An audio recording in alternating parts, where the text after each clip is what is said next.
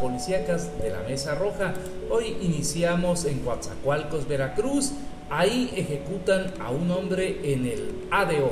De al menos cuatro impactos de bala fue asesinado un hombre cuando se encontraba en la terminal de ADO en el puerto de Coatzacoalcos hace un par de días. Los primeros reportes indican que fueron sujetos desconocidos quienes viajaban a bordo de una camioneta. En uno de los taxis los asesinos dejaron un narcomensaje. Una persona colocó una sábana blanca sobre el cadáver, en tanto las autoridades policíacas arribaron al lugar donde se cometió este crimen que engrosa las estadísticas de homicidios de alto impacto en Veracruz. Y bueno, pues este asesinato le es atribuido a la tropa del infierno. Vamos a cambiar de información y esta se refiere a que ejecutan a un adulto mayor y hieren a dos mujeres en José Azueta.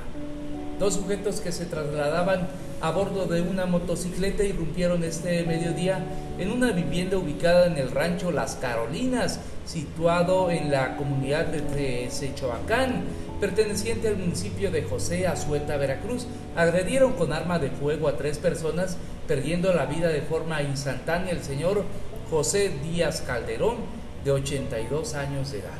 Las personas que resultaron lesionadas responden al nombre de Virginia Como Pena, de 74 años, Cintia Díaz Cop, de 50 años, quienes fueron trasladadas al Hospital General de Isla Veracruz para su atención médica.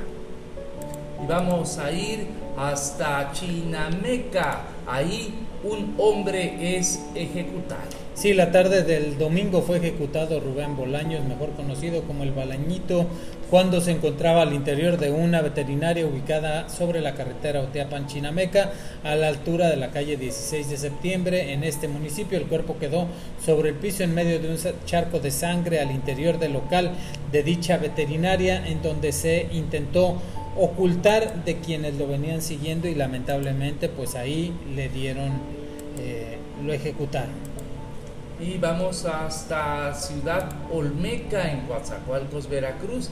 Ahí dejan a dos hombres embolsados. Cerca de las 19 horas, reportes locales alertaron sobre el hallazgo de un par de bolsas con cuerpos dentro eh, en un canal de aguas residuales de la colonia Ciudad Olmeca en Coatzacoalcos. Los hechos se registraron en el acceso de la calle Quetzalcoatl y Piedra Labrada, en donde Vecinos del lugar alertaron a las autoridades vía 911 sobre el hallazgo de un par de bolsas grandes con presuntos cuerpos humanos putrefactos, por lo que hasta el lugar arribaron los elementos de la Policía Naval Estatal y personal de la Fiscalía, siendo acordonada la zona y estos procedieron a extraer las bolsas del cuerpo de agua extraoficialmente. Se indicó que además de, de estos de estar putrefactos, en algunas de las bolsas se visualizaban algunas extremidades, además de estar encintados y con algunos amarres.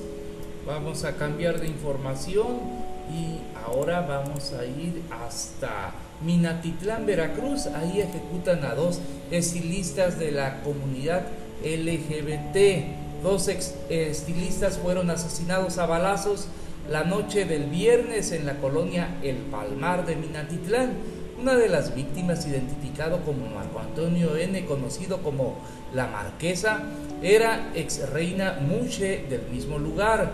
Un llamado a la central de emergencias 911 reportó un doble homicidio en una estética ubicada en Francisco Villa entre Colima y Úrsulo Galván de la colonia El Palmar de Minatitlán. Al lugar acudió una, una patrulla de la Policía Estatal quienes confirmaron este grave hecho. Y vámonos a ir hasta la ciudad capital, Jalapa. Dejan a un ejecutado con el tiro de grasa. Sí, de un balazo en la cabeza fue asesinado un hombre la madrugada del sábado. El cuerpo fue hallado al amanecer en un terreno de invasores de la colonia del Moral, allá en el municipio de Jalapa. A decir de los vecinos, fue entre las 3 y 4 horas que escucharon un pleito entre sujetos, pero como en esa zona ya gente extraña, por seguridad dicen que no salieron, luego escucharon disparos y fue ya al amanecer cerca de las seis y media cuando se tuvieron que trasladar a sus centros de trabajo que encontraron sobre una de las calles sin nombre el cadáver de un hombre que a simple vista presentaba un balazo en la cabeza y hasta el momento se encuentra en calidad de desconocido. Y vamos a ir con la siguiente información En Tezonapa localizan niño ahogado en el pozo de la vivienda de su abuela. Luego de una intensa búsqueda, este domingo fue encontrado el pequeño Eladio Gabriel. Lamentablemente fue hallado sin vida y al interior de un pozo en la comunidad del Presidio, municipio de Tezonapa. De acuerdo a información de autoridades, el cuerpo del menor se encontró al interior de un pozo artesiano, propiedad de la abuela del niño Eladio, de dos años de edad. Según las primeras versiones, al menor habría sido robado por una mujer la tarde de ayer, el pasado sábado, mientras que la madre embarazada presuntamente no pudo ir corriendo tras de ellos al momento de los hechos. hasta, hasta, el, perdón, hasta el alcalde había salido a hacer un comunicado este, diciendo que que querían el apoyo para localizar al niño, lamentablemente lo encontraron, pero ya sin vida. Hasta aquí el podcast de Notimexper. Las...